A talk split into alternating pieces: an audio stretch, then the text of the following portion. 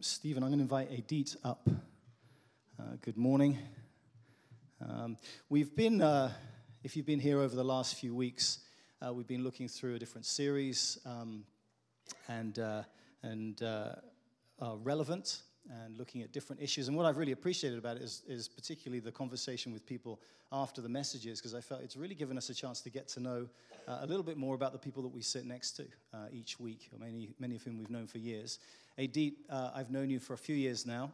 Um, and uh, we heard already this morning something of your passion for justice. You lead uh, Just Living. I know that you're actively involved at, at Parkdale Manor. But um, I don't know how life was so much for you in your early years, earlier years. And um, I, I, just wonder uh, whether or not this is an opportunity for us to hear a little bit more from Adi. I would love to hear a little bit more, Adi, about the changes that you've experienced in your life, or whether, in fact, you came out of the womb praising and, uh, and with arms raised. So. Thank you. It's a good thing I wrote this down. I would be blabbing. I was a hippie and a rebel. Some would say I still am. Children were starving in Ethiopia. Big corporations were corrupt. Banks were cheating. And something needed to be done about it. Clothed in flowing robes and hand spun sweaters, girded with an alpine cow rope, and demonstratively barefoot, I joined a political party, held rallies, hugged trees, all the while eating organic whole grains and free run eggs. Yes, I was ahead of my time. All the while, my inner turmoil, searching and yearning for more, never left me. Then something happened. My secular boyfriend introduced me to his family, in particular to his brother Stefan and his wife Bernadette and their eight children. As was my charming habit, I proceeded to give Stefan an earful of my strategy of how to change the world, spinning wheel and all he was not impressed. He talked to me about Jesus, always Jesus. I remember saying to him once, Can't you talk about anything else? After many months of arguing, rebelling, and fighting, I finally surrendered to the call of my Savior. That night, in Stefan's living room, I fell on the floor sobbing and saw the wall of my self righteousness crumble in front of me. I surrendered my life to Jesus. That night, lying in bed, I said the German word endlich, endlich, endlich, finally, finally, over and over again. I saw angels dancing because one lost daughter had found her way home. I had a new master a new purpose, a new love, a new life. And from that day on, my life changed. I ended the relationship with my non Christian boyfriend. I developed a hunger for God's word and a desire to share my newfound treasure with everybody I met. A few years later, I quit my teaching position to follow God's call to share the love of Jesus with Muslims in Morocco a country I would not previously have been able to locate on a map. In His amazing grace, God continues to transform me, growing pains and all. I learned that real, deep, lasting change does not come from hugging trees, even though I still love trees, or from political power, but from within from a heart touched by God who does not give up on us. Personally, I want to keep growing more and more into the likeness of Christ and inspire others to grow towards Him, just like my sunflowers stretching their heads towards the sun until my last breath, when I finally will be home with him, to whom belongs all the glory. Change my heart, O Lord. Never let me go. Amen. Amen. Thank you, Eddie.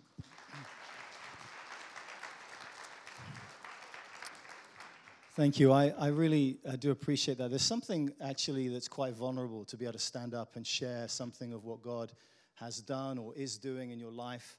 Um, and so I've really appreciated, thank you, Edith, for, for taking the time to share with us in that way. And, and also over the last few weeks to get a, what feels like we've been getting beneath the surface uh, and getting to know one another a little bit more deeply. I think we're all, we're all used to kind of presenting ourselves in one way or another. We do it uh, we do it actually repeatedly. We create different profiles on social media, and we will we put ourselves out and we present a vision or a version of ourselves that we would like the world to see. And like this is the version of me that I'd like you to understand and, and, and see and, and appreciate. It's certainly a preferred version. I wonder if at times uh, those that are closest to us would recognize us, uh, even from the way that we present ourselves online. But beyond our, our kind of social media profiles and, and identities, um, there's also our, we, we, spend a lot of time investing in our resumes. For, for I know, you know, within our, within our youth at schools, it's like, oh, we've got to build my resume. I've got to add to my resume. We adapt our resumes depending on whatever job we're going to apply for. Um, and so we, we pour lots of work and effort into building our resumes and that we would be then that, that desired employee. Uh, I've been reading a book called The Road to Character by a guy called David Brooks.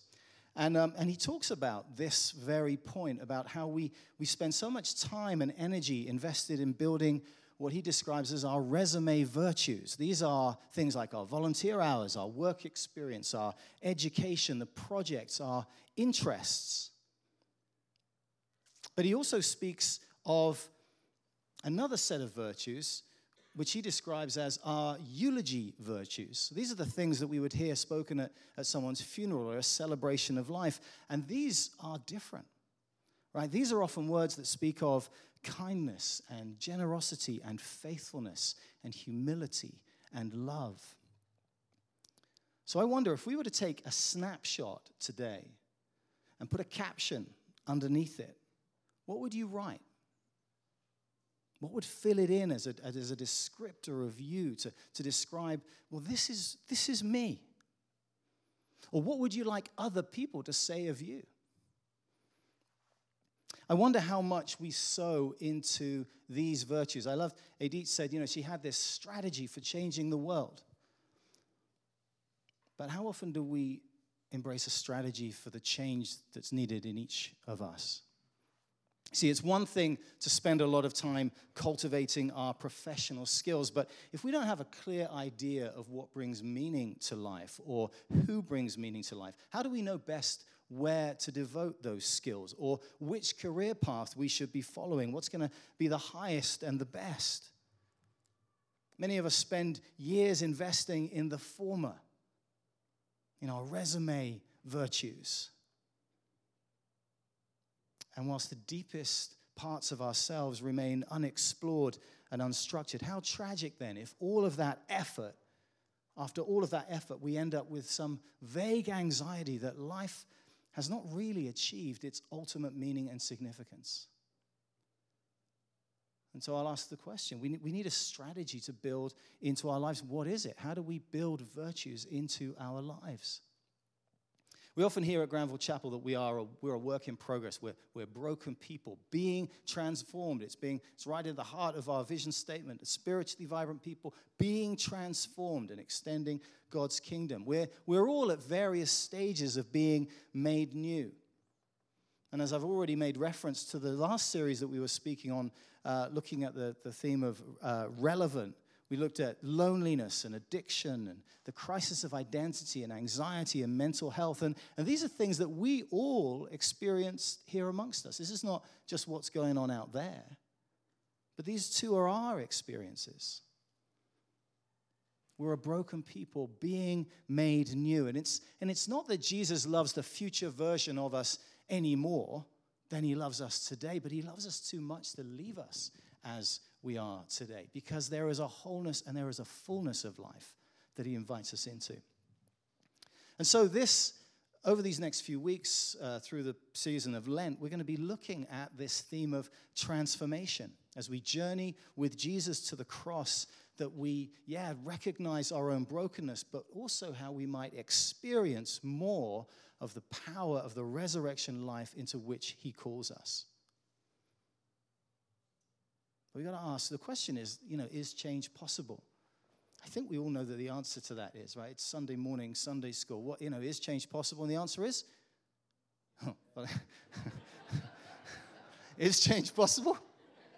All right, well, it looks like we have got some work to do. But like, like we do, we do know that it's possible, don't we? But I wonder if if our experience of it's like, you know, I know that it is possible. It's just my experience is not actually that these things are changing. I'm not, I'm not experiencing these changes. And maybe, maybe that's maybe because we think about this in the wrong way. We've come to believe certain things about ourselves or even about God um, that are hindering that process, what God wants to do. We may start with the question, well, why bother?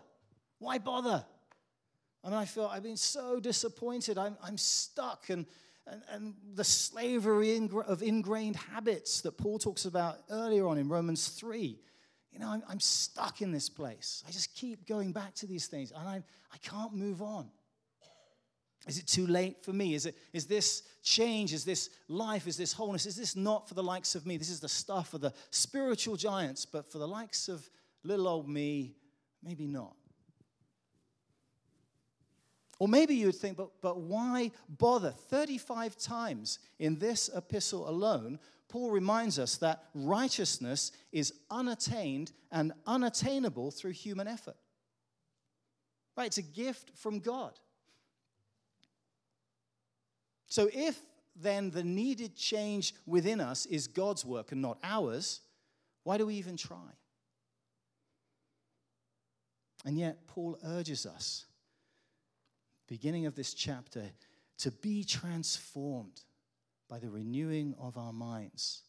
And he later cites the virtues of Jesus' followers to be sincere, cling to what's good. I mean, that's like, like glue. This is more than a, a casual approval of things, but live your life totally wrapped up in it. Be devoted in this, in a truly family sense to one another. Honor one another above yourselves. Don't lack zeal, but have spiritual fervor in serving the Lord. Be joyful in hope. They didn't have a great deal to feel joyful about. Paul says, Be joyful in hope, patient in affliction, faithful in prayer. Share with the Lord's people. Practice hospitality. This was not just invite your friends over when it's convenient on days, and, but actually open your home for the furtherance of God's kingdom. Mourn with those who mourn. Live in harmony. Don't be proud. Don't be conceited. Try and do right as far as it's possible, far as, as far as you can. Be at peace with everyone.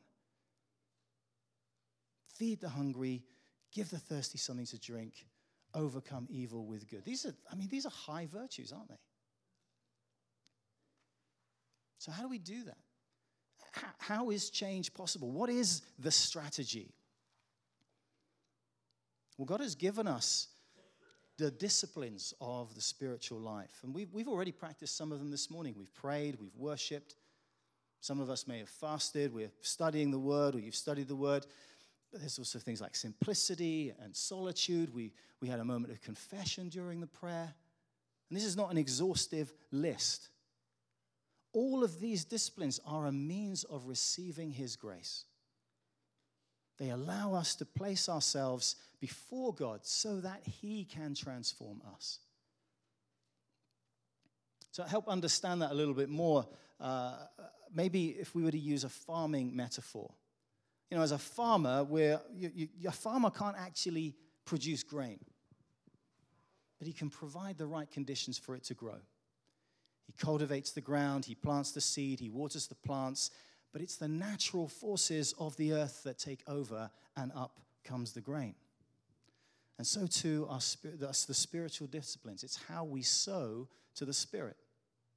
Paul says in Galatians 6 whoever sows to please the Spirit from the Spirit will reap eternal life. So, we're, over these next few weeks, I want to encourage us all to be turning the soil, preparing the soil for the seed to take root, that it might grow and multiply in us, that we might be transformed. Richard Foster, whose book, The Celebration of Discipline, which many of us would have read, which um, uh, I spent some time in this week, he, describes the disciplines in this way The disciplines are God's way of getting us into the ground. They put us where He can work within us and transform us. By themselves, they can do nothing. They can only get us to a place where something can be done. And I'd say that's, that's one of the dangers. Whenever we come to this subject about spiritual disciplines, we can fall into the mistake or go into the error of, of treating them as law. If I do these things, then. But we know that law bound disciplines breathe death. Jesus calls us beyond the righteousness of the Pharisees. And we're always quick to, to come down hard on the Pharisees. But one thing in their credit, I mean, they put in the effort, right? They were trying. And yet, the criticism of, but this is all external. And you're using these things to manipulate and control, and it leads to pride, but also fear fear of loss of control. What's another pitfall when we think of pursuing these disciplines? One is that they become the center of our worship, that we become devoted to them more than Jesus himself, as if they themselves were virtuous. To remind ourselves they can only get us to a place where something can be done. We need to understand that the spiritual dis- disciplines, what the change that we want to see in our life for God to work in us, we cannot see through our own strength. This is not a matter of willpower. The will has the same deficiencies as the law, it can only deal with the externals. You realize that until, until as soon as you put yourself under pressure what comes bubbling to the surface? The moment we feel we can succeed and attain victory by the strength of our will alone is the very moment that we're worshiping the will.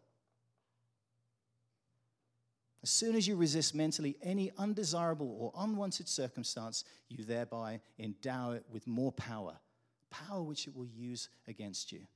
Emmett Fox wrote. We can't do these things on our own. But we want to make ourselves accountable to live these out in community and through the indwelling, indwelling of God's Spirit. And it would be a mistake and it would be a miss if we were to limit this season to one of academic curiosity, of mere study, to tweak our interest, a point of discussion, but not application because the disciplines are to be experienced through their daily application in our lives. How then is change possible? How can we create the conditions for the seed to grow?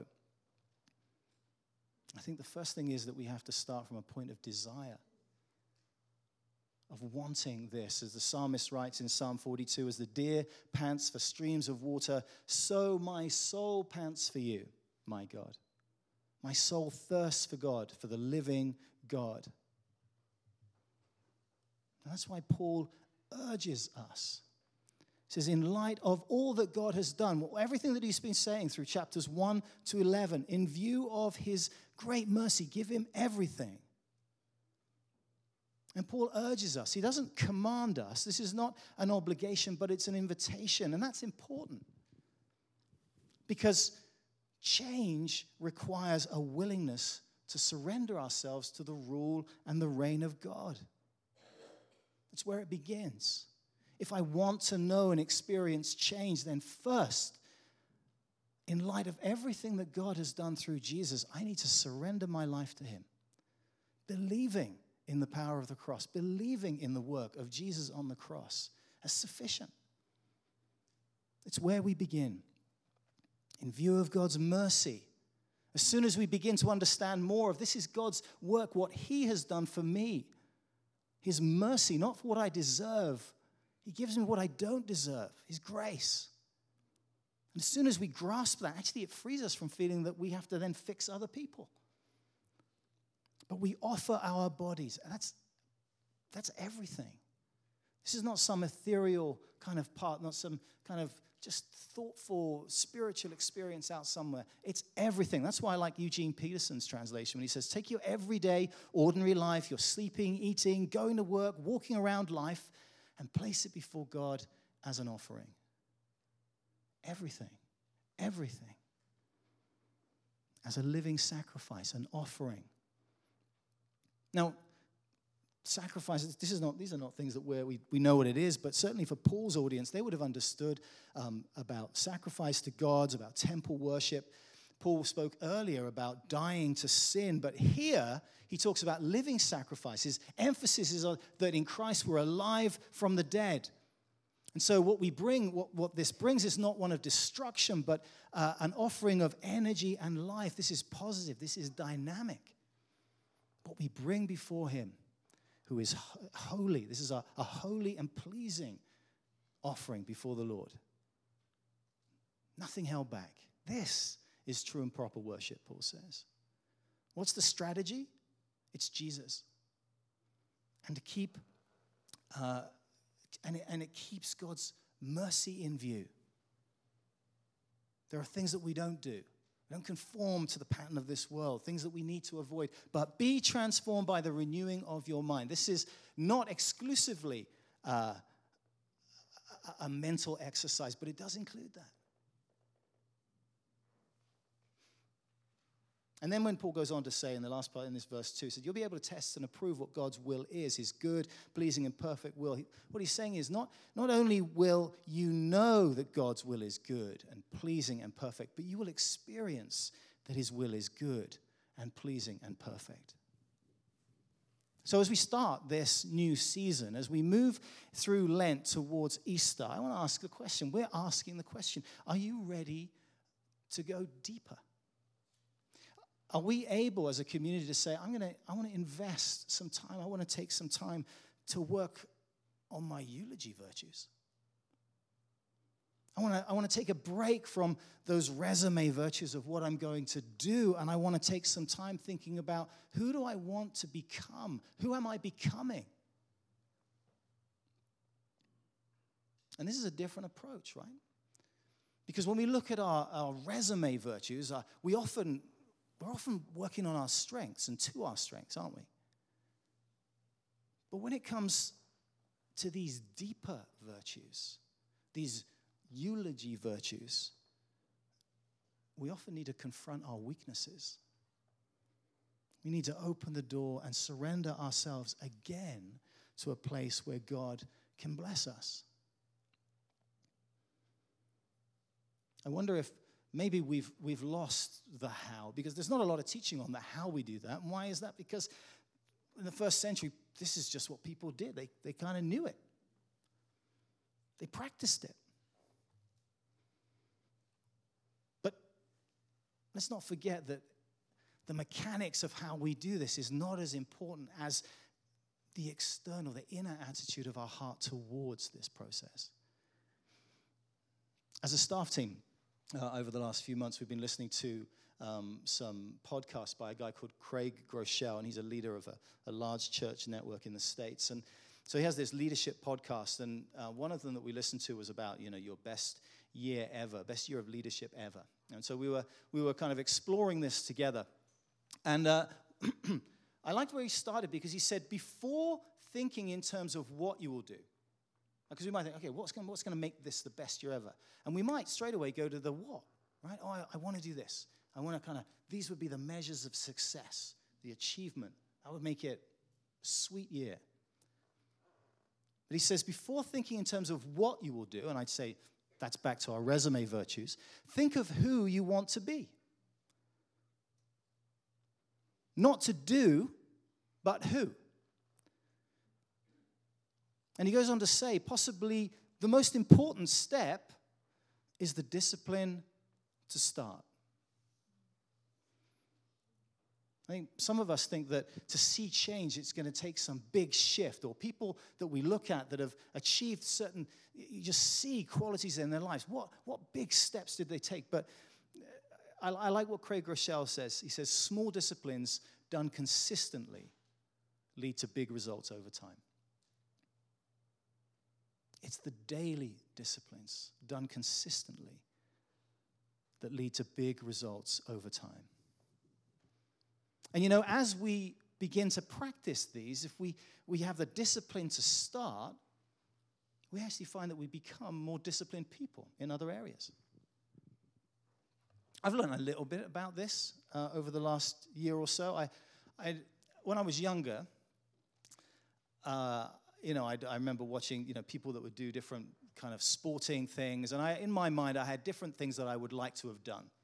Like, and so one of them was, I wonder if I could ever run like a distance race or, any, or anything like. that. But I couldn't really run that far, and I thought I'm just the wrong build for that kind of thing. But no, I will give it a go. Andy's talked about birding, so you're going to endure this. so I started, um, and, I, and I can talk a lot about this, but so I, I started, Mike and I were going to chat some more this afternoon, running.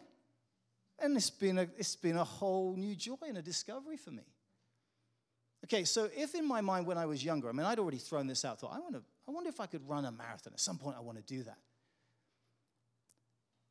Well, it takes steps to get us from where we are and who we are today to who we want to become? And so over the last year, I've, I've started running a bit, and that means going out in the morning and different exercises and following a different, you know, a, you know, a training plan. And it's even made me think about maybe I should get more sleep at night, and maybe I should, you know, I, I don't want to be carrying around all the excess, so maybe I should watch what I'm eating a bit more. And I'm still working on that, but.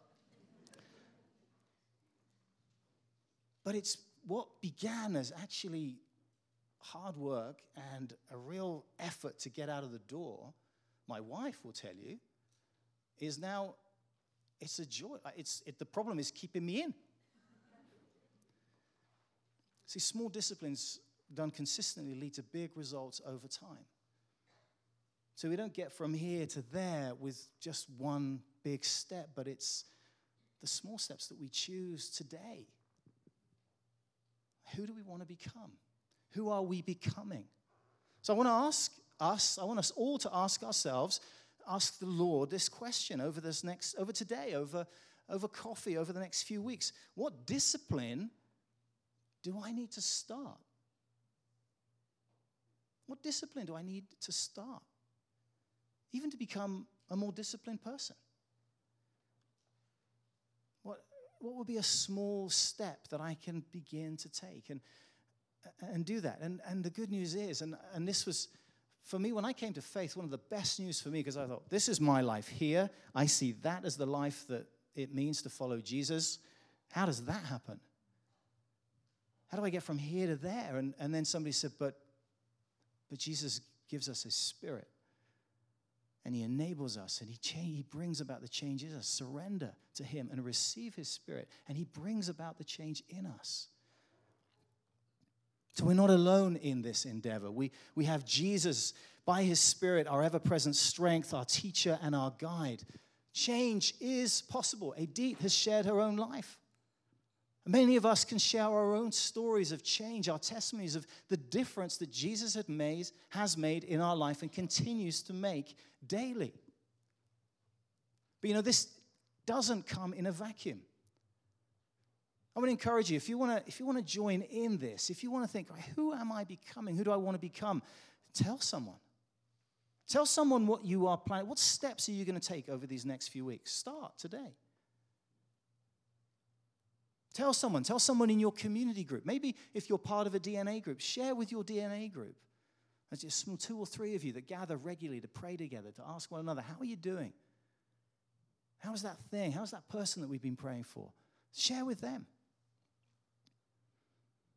I like this expression that I read um, somewhere, I can't remember this week. They said about, you know, the importance of warming the heart. Warming the heart. How do we do that? We, we do that by spending time with people that we love and that we admire. People that actually, consciously or subconsciously, we kind of mimic or we would like to be like. People who maybe have lived a little longer than us, they've walked a little further, and so th- these virtues have ripened uh, in their lives. We see it we see them. I want to be like that person when I'm their age? Well, I need to make some changes now, then. Is change possible? You may still be thinking, is that possible, though, for the likes of me? Maybe you just feel too stuck in the slavery of those ingrained habits. I think the Lord would want to say that there is mercy and grace for you today and every day. This week, um, I reconnected with somebody who I haven't seen for maybe 20 years. And uh, it was this, this guy, this, he was a little lad called Valji. And um, Valji is through social media. Like, Valji is now a 20 something year old strong guy. He, the picture of the lad on his shoulder is kind of the age of, of what, of what Valji would have looked like when I knew him. And I remember when he came to the farm, I used to work with a project I've mentioned before in Brazil, and it was working with kids who lived in the streets, uh, on the streets in Brazil. And Valji and his brother turned up. I remember meeting them on the streets, and I remember the first day when they came to the farm, these two little lads, wide eyed and pretty frightened. And they were coming to this farm where they were going to begin a new life, and we were going to care for them. They were going to start going back to school. Um, on the streets, there, were, there was use of drugs and crime and violence and all of these things. And so I, I remember, because actually uh, I was the guy when they, when they came onto the farm, I remember walking them around and showing them around where we had the soccer field and um, these are the dorms where you guys sleep. This is your room. And, you know, here are some of the boys, and this is where we eat. And the school's just up there in Havana, which is the little town. And uh, so I was delighted to kind of reconnect with him this week and find out that Valji is now this big, strong guy He's, he's working. He's, he's just, he, he loves what he does in his job. He's married. He's following the Lord and serving in his church. And, and I love the piece that even the land behind us, he still lives in Havana. So he's still living in that place, that little town. Our little town is about 100,000 people. But it, it was in this, just up the hill from, from where we lived on that farm. So his geography actually hasn't changed that much, but oh, it has changed so much. And I, and I felt this overwhelming just joy. Not, not for what he's done, but for who he's become. Because Valji told me that, and he sent me a, there was a photo that, you know, this, this is a bit of land in Havana. And he said, Oh, I've also, we're also, my wife, she works as a, like a social worker, assistant social. She's like a social worker.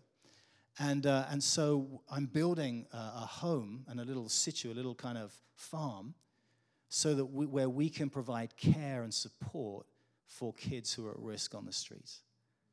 He said, It's me doing the work, so it's a bit slow, but, it, but, but I saw the foundations that had been laid, and ah, oh, my heart just soared. Not, not for what he's done, but for who he's become and who he's becoming. And that promise is for all of us. No matter how far we may feel from the Lord, no matter how low we may have fallen, that promise is for all of us. And change in Him is possible and available to us today. Amen. Shall we pray? I'm going to invite the band up.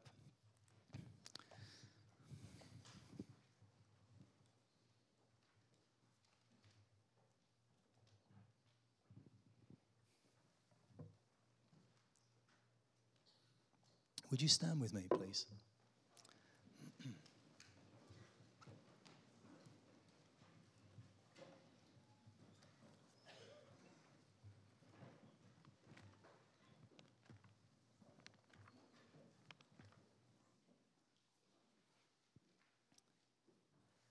Um,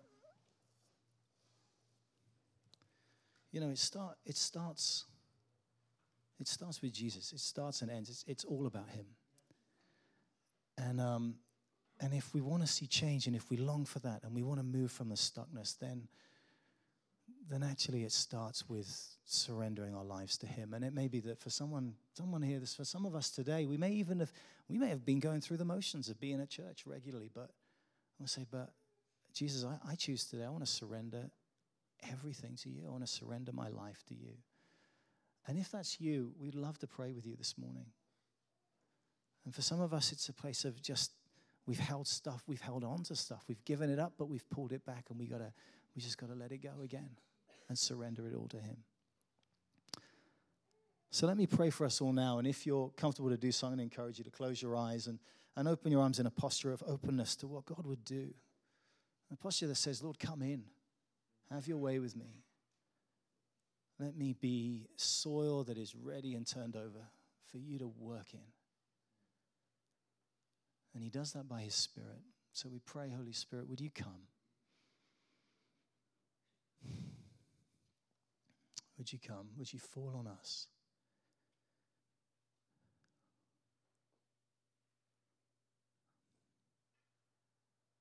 And just thank Him in the silence of your heart. Thank Him. Jesus, thank you that you come to me now by your Spirit.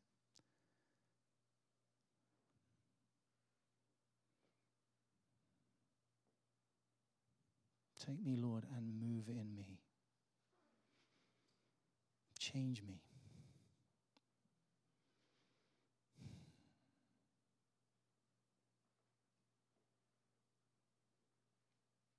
Father, I pray, would you speak to each of your children here today, to each of your people who are calling to yourself. And as we seek to, to explore what, what's the discipline to start, Lord, would you, would you show us where we might begin?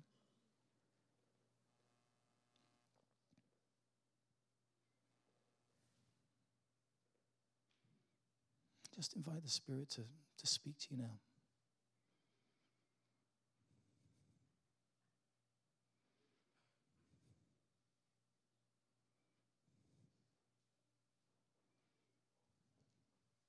Speaks with kindness.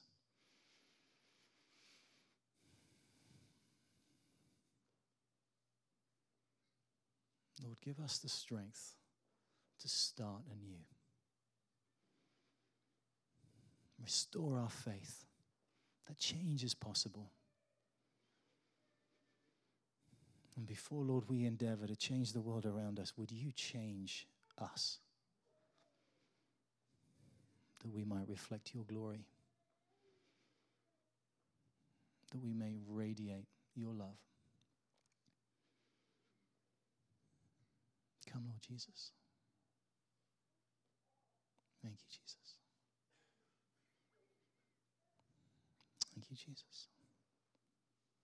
So I'm going to encourage you to continue to receive, to continue to worship. And as the worship band leads us now, I'm going to invite some of the prayer ministry team to come forward. And if you'd like to come and receive prayer, maybe today it's like, Lord, I, I want to surrender to you. I know that I need you. Then, and then come forward. We'd love to be able to pray with you. Uh, or if there's some other area of need that you would love to bring before the Lord, consider it in this. It's just laying yourself before Him that He can work in you. Amen.